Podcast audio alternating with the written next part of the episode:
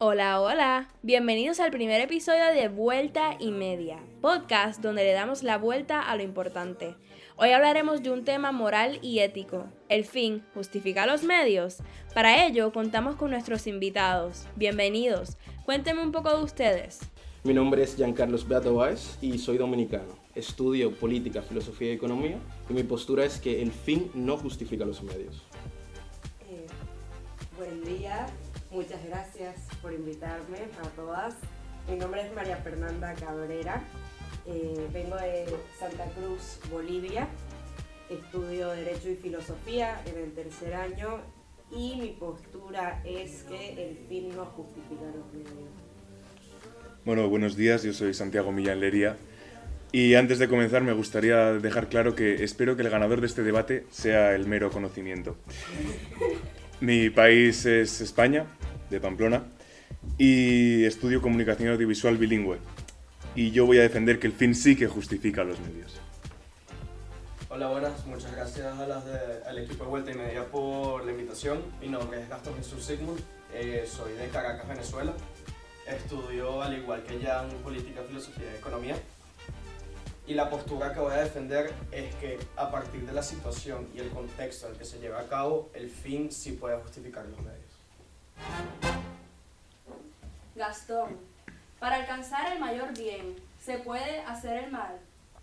En el momento que intentamos definir el mayor bien, cada persona y cada grupo, de y cada grupo social de por sí tiene algún tipo de interpretación diferente a lo que es el mayor bien pero siempre va bajo las líneas de que el mayor bien es cómo realizar una vida que se lleve a cabo tanto en sociedad y alcanzar ese llamado bien común. ¿No? Entonces, dentro de estas sociedades suelen existir ciertos cánones morales absolutos que casi para todas las sociedades suelen ser iguales, que es no matarás, eh, no, no, puedes, infringir sobre los derechos del otro, y de alguna u otra manera estos cánones morales absolutos dentro de todas las sociedades se obedecen a partir de ciertas interpretaciones sociales, políticas, económicas, contextos diferentes. Entonces, en estos casos, ¿tú cómo puedes definir el mayor bien dentro de una sociedad? Y dentro de estas sociedades, claro que se puede llegar a hacer un mal para alcanzar un mayor bien. Y puede ocurrir, dado que el mal se dentro de las interpretaciones de lo que permite a su sociedad como un mal permisible, mientras no rompa con esos cánones morales absolutos previos que hay. Por eso, claro, hay situaciones a lo que va la pregunta y démosle la vuelta. El fin puede llegar a justificar los medios, puede alcanzar un mayor bien siempre y cuando el, ese medio que se utilice para alcanzar ese mayor bien no rompa con los cánones morales absolutos que ya ha establecido estos, eh, este grupo. Y cada individuo de por sí también. Porque el, todos venimos de países diferentes. Y aunque tenemos algún tipo de contexto casi humano occidental de los derechos humanos, el derecho a la vida, todo, hay ciertas reglas en ciertos países que son diferentes y ciertas interpretaciones. Entonces, hay cuestiones que en un país se pueden percibir como un mal y mientras en otro se pueden percibir como un bien. Y todo esto se debe a uno a qué se refiere con el el mal. Y mientras se haga el mal, que no rompa con los cánones morales absolutos universales. Eso está, está perfecto. ¿Alguien tiene algo que añadir eh, Yo, eh, Giancarlos, dice.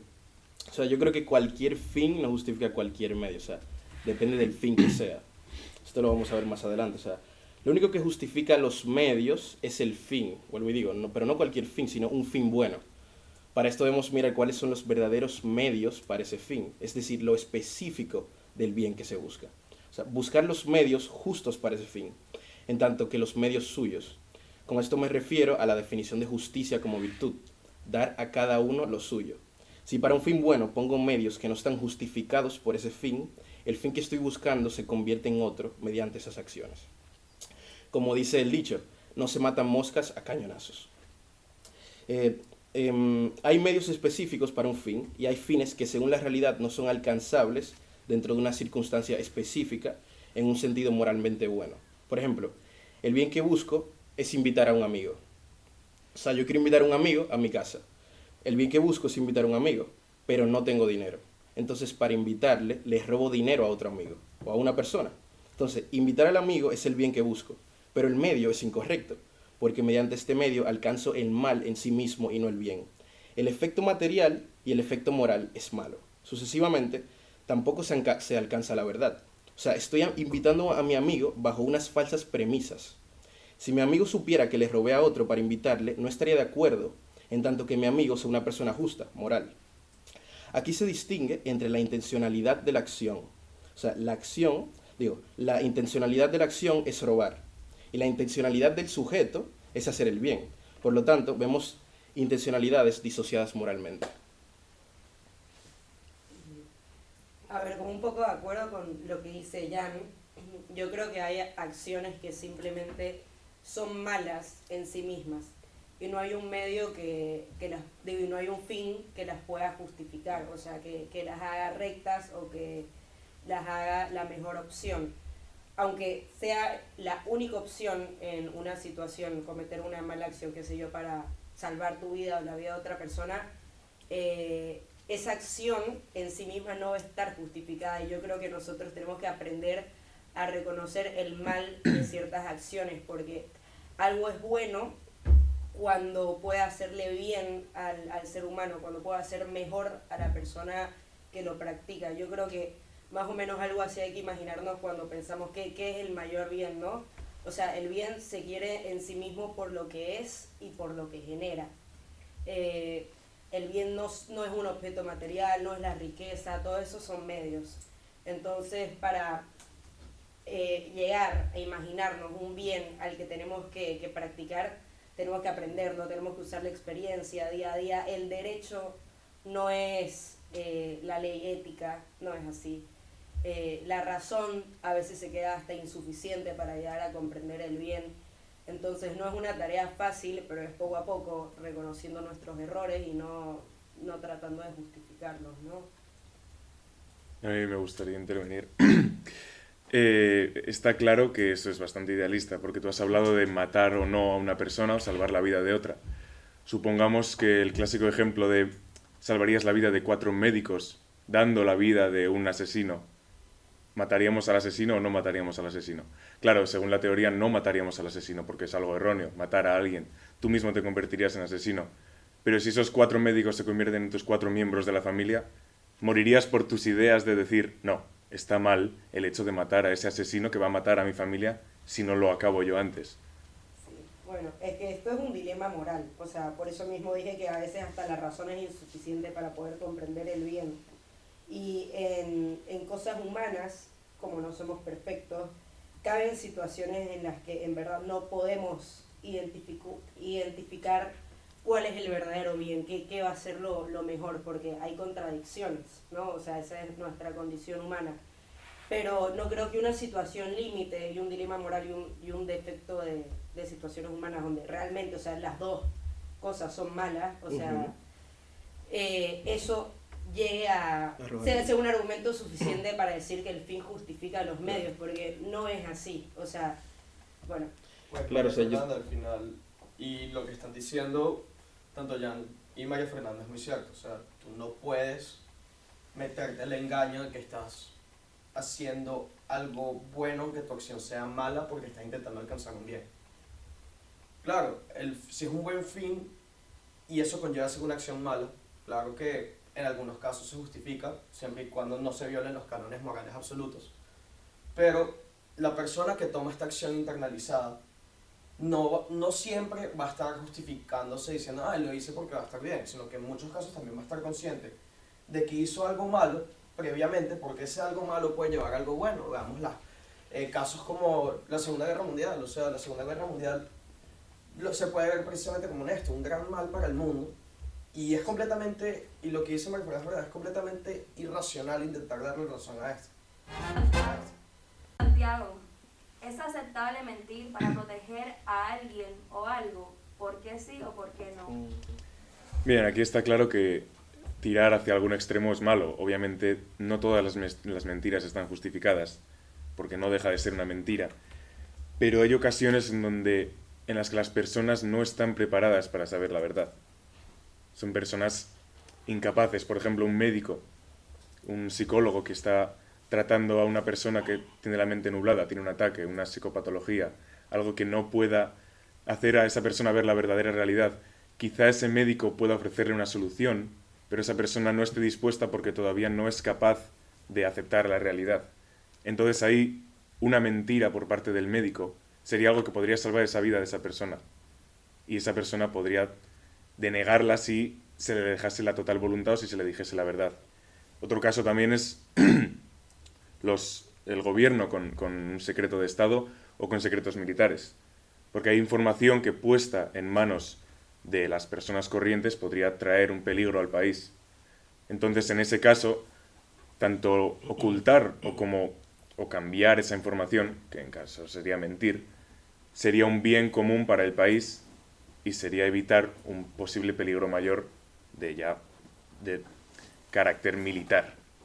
Ahí sí estoy mintiendo, pero si yo le miento a alguien que no tiene derecho a saber esa verdad, no cuenta como mentira. O sea, Santo Tomás decía, lo justo es devolver lo prestado, pero diferían las circunstancias.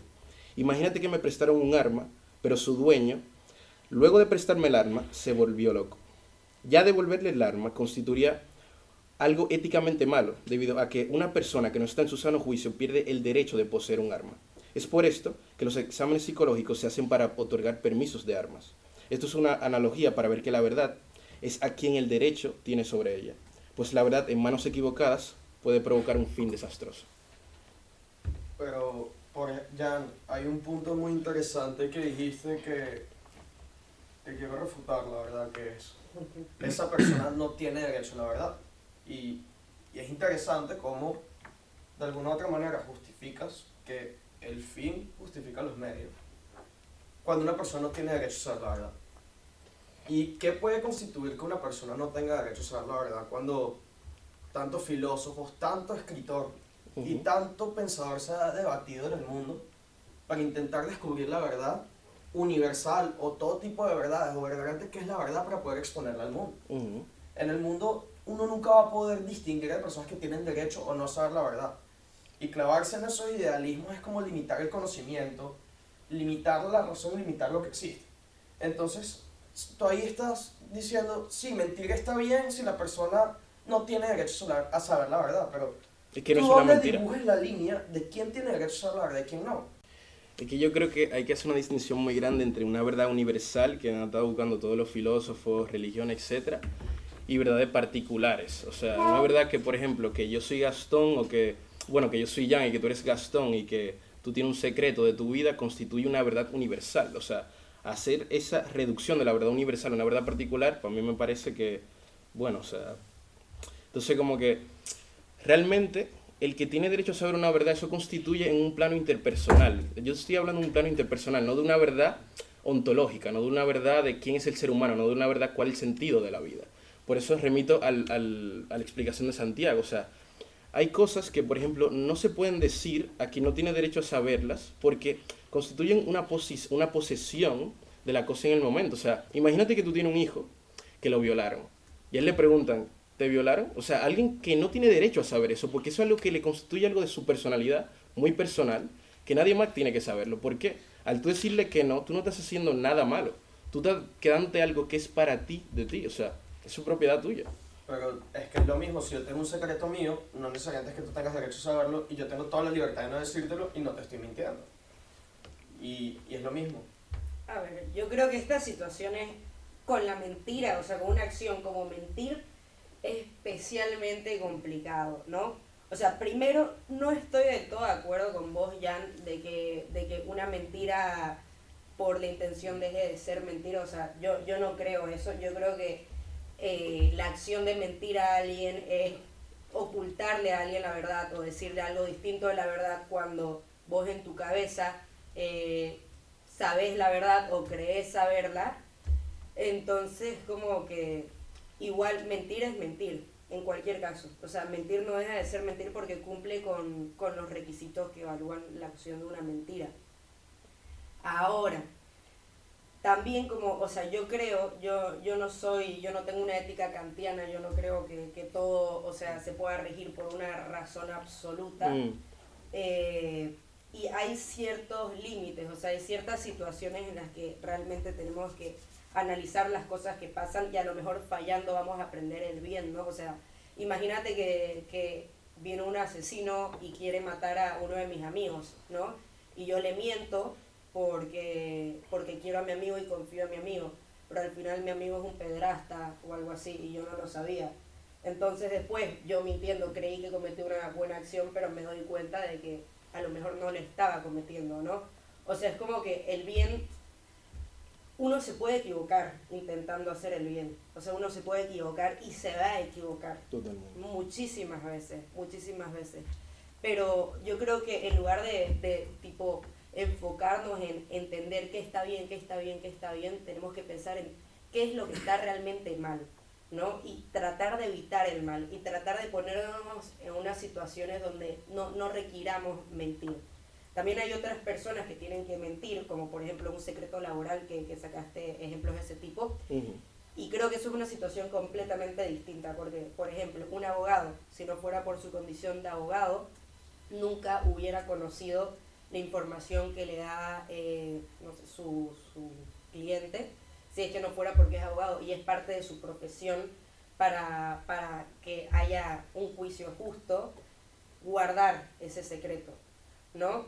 Que eso es distinto a una, una mentira habitual, que es algo muchísimo más voluntario. Pero eso, o sea, yo creo que es algo Claro. complicado, que no se puede hablar de eso como una acción completamente mala en Claro. sí misma, Claro. que, que puede haber un punto medio. en Es que ahí aparece luego el, otra vez la justicia, o sea, tú mismo lo acabas de decir. Yo decir una cierta cosa a alguien que no le corresponde saberlo, va a constituir algo que pase, que, el, o sea, que lo que venga como consecuencia sea injusto. Pero una persona se merece saber la verdad porque es libre. O sea, cuando vos le ocultás el conocimiento a una persona, ¿qué pasa? Que entorpeces su libertad.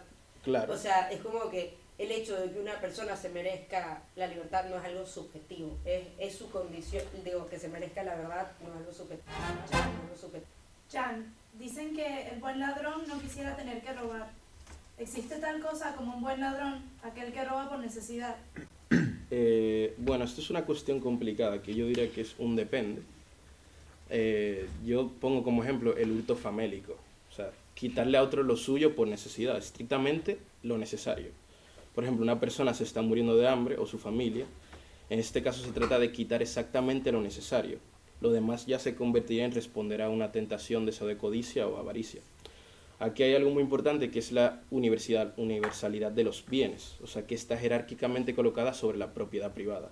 O sea, nadie mm, sobre la concepción del Estado se puede quedar sin nada.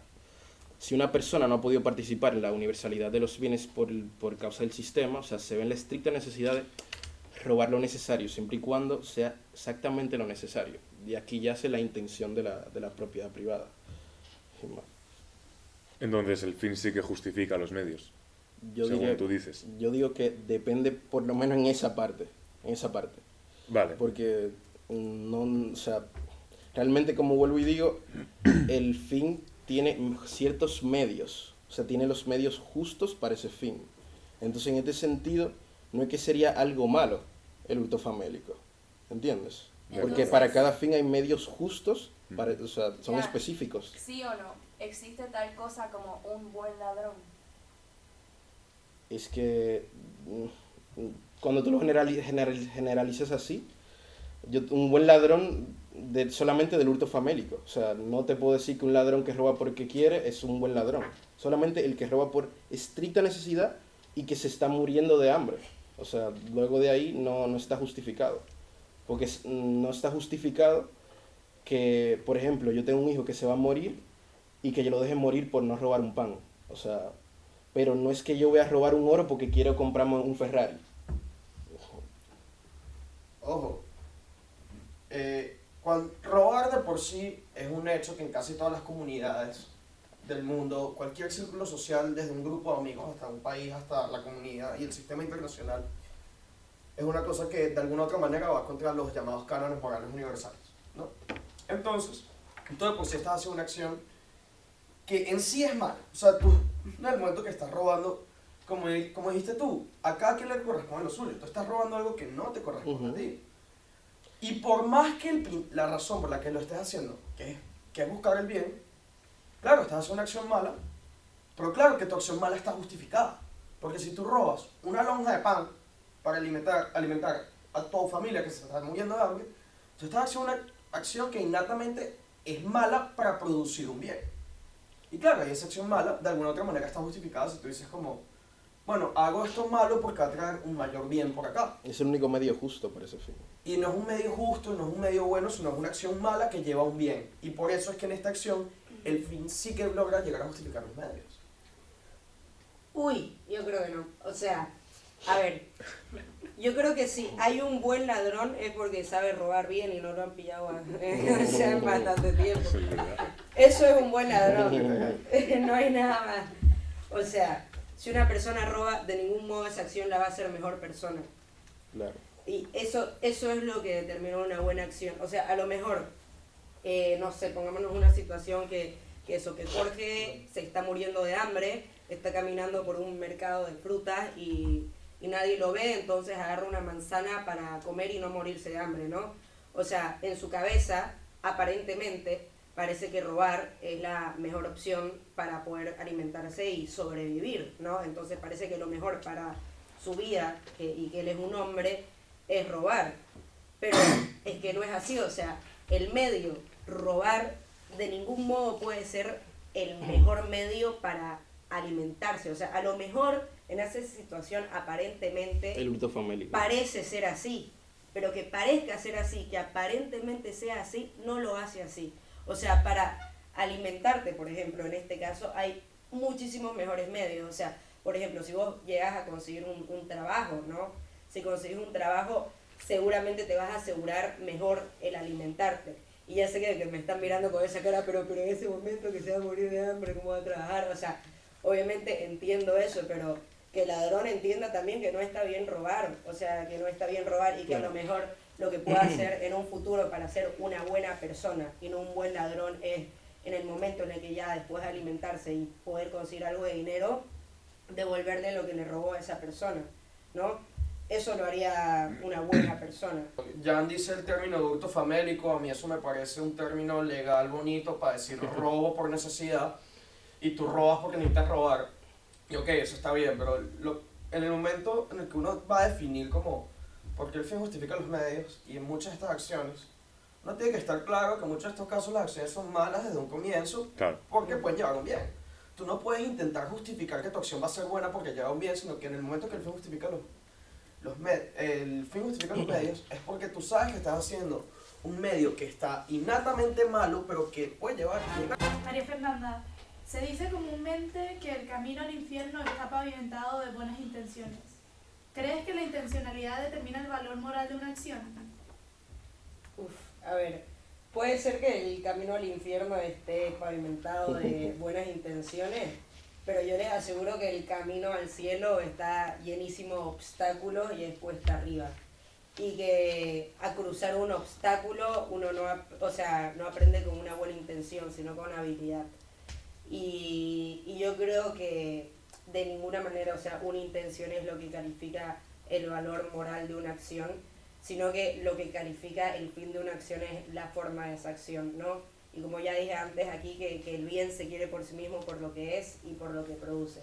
Así que en, estamos, estamos hablando justo antes de situaciones en las que lo injusto mágicamente se convierte en justo, ¿no? O, o cosas así, o, o dilemas morales. A ver, yo creo que es muy difícil, muy difícil elegir la opción correcta cuando la vida te presenta una dificultad. Que es difícil, sin duda. Muchas veces lo que, lo que parece bueno, después nos damos cuenta de que no lo es. O lo que a lo mejor nos parecía malo, al final era lo bueno. Y es así porque somos humanos y somos libres de tomar decisiones y libres para equivocarnos. Pero las dificultades refuerzan la mente. O sea, las dificultades, realmente pensar, realmente meditar, aprender, hace que después podamos ser mejor personas y aprendamos a ver bien desde lejos, o sea, a ver bien realmente desde antes qué son las situaciones que nos están llevando hacia una mala hacia, hacia una mala situación en la que no vamos a tener otra opción que cometer algún mal. Remediarlo desde antes, o sea, tomar las riendas de nuestra vida desde antes. Y para eso tenemos que pensar el bien, esforzarnos por pensar el bien, por, por conocer el bien. Y justo me había traído una frase para, para este debate y creo que pega perfectamente con esta pregunta, que es que ningún hombre conoce lo malo eh, hasta que no ha tratado de esforzarse por ser bueno. Solo podrás conocer la fuerza de un viento tratando de caminar contra él, no dejándote llevar. La intencionalidad yo creo que es irrelevante en el momento que uno toma una acción, sino que uno busca hacer un bien como, no sé, liberar a un país en un golpe de Estado, ¿no? Pero tú sabes que para liberar el país tienes que matar a alguien o de alguna manera ejecutarlo o y es la única manera que vas a poder liberar a tu país. Si tú tomas las manos y quieres hacer eso, vas a hacer algo malo que va a llevar algo bueno. Y tu intención de matarlo no fue... Tú no puedes decir, Ay, fue una intención buena, yo lo maté para liberar a mi pueblo. No, tú tienes que estar claro que tú lo mataste porque eso llevó a liberar a tu pueblo. Y ese es el gran error de la frase del fin justifica los medios, que la gente cree que es una serie de intenciones buenas lo que te puede justificar hacer algo malo. No, sino que en muchos casos de la vida hay acciones que de alguna u otra manera son malas, pero que pueden tener consecuencias buenas y que incluso tienen un bien mayor que el anterior. Que tú has hecho ya te actualiza de alguna manera. O sea, la, la, acción actualiza el agente, el agente moral. Entonces, en la medida en la que tú haces algo, eso te define el carácter. Entonces, cada acción que tú hagas va definiendo tu carácter poco a poco. ¿Qué pesa más, el medio o el fin? O sea, son cosas completamente distintas. Un fin, o sea, un medio es como el vehículo que te lleva a un fin. ¿No? O sea, un, un medio malo no puede tener un fin bueno. O sea, vos puedes tener una intención buena y cometer un medio malo, pero el fin de esa acción va a ser malo. O sea, e, eso, ahora no nos metamos mucho a filosofía, que no sé qué, pero, pero así es la cosa. O sea, como que pensar en, algo, pensar en algo y saber que ese algo está mal no es suficiente para, para poder evitarlo. O sea, uno realmente tiene que evitar hacer esas acciones, porque como dice Jan, una vez vos vas practicando acciones malas, se te hace más sencillo ser malo. Vale. Y eso, si, con eso, si con eso consigo liberar un país de una dictadura. Y ahora van a tener un dictador malo. O sea, ¿por qué? Porque vas a ser una persona que a lo mejor haciendo acciones malas, malas, malas, malas, llegó al poder y cómo después de vivir una vida de acciones malas vos vas a poder ser una buena persona y dirigir bien un país. Pero no tengo por qué dirigirlo, yo puedo ser solo el sicario que acaba con el dictador y luego otra persona se pone en el poder. Yo sigo siendo un asesino malvado que ha conseguido un bien para todo ese país. Pero vos sos un asesino malvado y ese bien no lo conseguiste vos solo, ¿no? Lo habrá conseguido igual la otra persona que se posicionó ahí, la persona que después de todas tus matanzas saca adelante al país, ¿no? Yo creo que esa es la persona que realmente se merece el nombre de Mirai bien, ¿no? Todos han presentado excelentes puntos. Ahora, ¿cuál será su conclusión? ¿Le han dado la vuelta y media al asunto? Yo sigo pensando que el fin sí que justifica los medios, no en el extremo del cual he hablado. Pero con todo lo dicho, la verdad es que no se me ocurre nada más. Entonces que alguien diga algo. Eh, bueno, yo sigo con mi postura de que el fin no justifica los medios, pero que realmente en situaciones muy extremas, de como decía mi compañera, es que hay cosas que dependen. Realmente en, el final, final, en una situación muy extrema de límite moral, la intencionalidad y el medio justo se convierte en uno específico para ese fin que es ineludible. Entonces, yo diría que en la, en la praxis diaria sí que no lo justifica, pero en un límite, en un límite, un límite donde hay una opción de muerte, sí que hay que buscar el medio justo, que sería el único posible para preservar la vida. Por lo tanto, estamos en una postura gris ante la pregunta. Eh, bueno, yo creo que es importante, muy importante, aprender a reconocer el mal y no tratar de justificarlo. O sea, si es que se va a tratar de hacer algo frente al, mar, al mal, que sea reivindicarlo. Si es que hiciste una mala acción, pucha, y realmente conoces el mal que causó tu acción y te pesa en el alma, hace algo, hace buenas acciones, convertirte en una buena persona y, y poder realmente ser feliz, ¿no? Que es el fin humano y que eso solo se consigue a través de, de ser bueno, porque yo creo que una persona buena es una persona que realmente puede conocer lo mejor de sí misma y hacer lo mejor de sí misma y no sé, ser feliz y hacer del mundo un mejor Claro. lugar, ¿no? O sea, suena súper utópico, Claro idealista, sí, pero claro. a mí me encanta ser idealista. Pues bueno, aquí la verdad, to- mis tres compañeros dieron puntos muy válidos y que de hecho iluminan un poco la idea. Y yo creo que nos dimos cuenta todos de que no to- nuestra opinión no es siempre tan blanco y negro y que aunque estemos en puntos en contra, confluimos en ciertas de nuestras ideas. Y eso es importante reconocerlo. Totalmente. Por otra parte, ya como una nota final de mi opinión, yo seguiré pensando que eh, las acciones son contextuales y que el fin puede llegar a justificar los medios, por eso mi postura era como un sí, pero no siempre, o sea, tú tienes que estar en ciertos contextos donde sí, como, y esto depende de estos contextos sociales, políticos, económicos, en las situaciones en las que tú te encuentras. Y si tú lo pones en situaciones particulares, es mucho más fácil de analizar que en, una, que en un sentido general. Y esa es la manera en la que yo quería traer esto en la mesa, de que las situaciones particulares pueden iluminarte de manera diferente que una creencia universal y al mismo tiempo enseñar de alguna u otra manera una postura gris. Y que aunque el fin no siempre justifica los medios, mi postura dentro de la pregunta sería un sí, porque hay situaciones en las que tus acciones, y no son situaciones extremas, pueden ser situaciones de tu vida diaria, donde tú puedes hacer una acción considerada mala, como decir una mentira, porque puede llevar a, tener una buena acción o una buena consecuencia. Un debate definitivamente interesante. Gracias a nuestros invitados por participar en este proyecto con tanta pasión. No se pierdan el próximo episodio.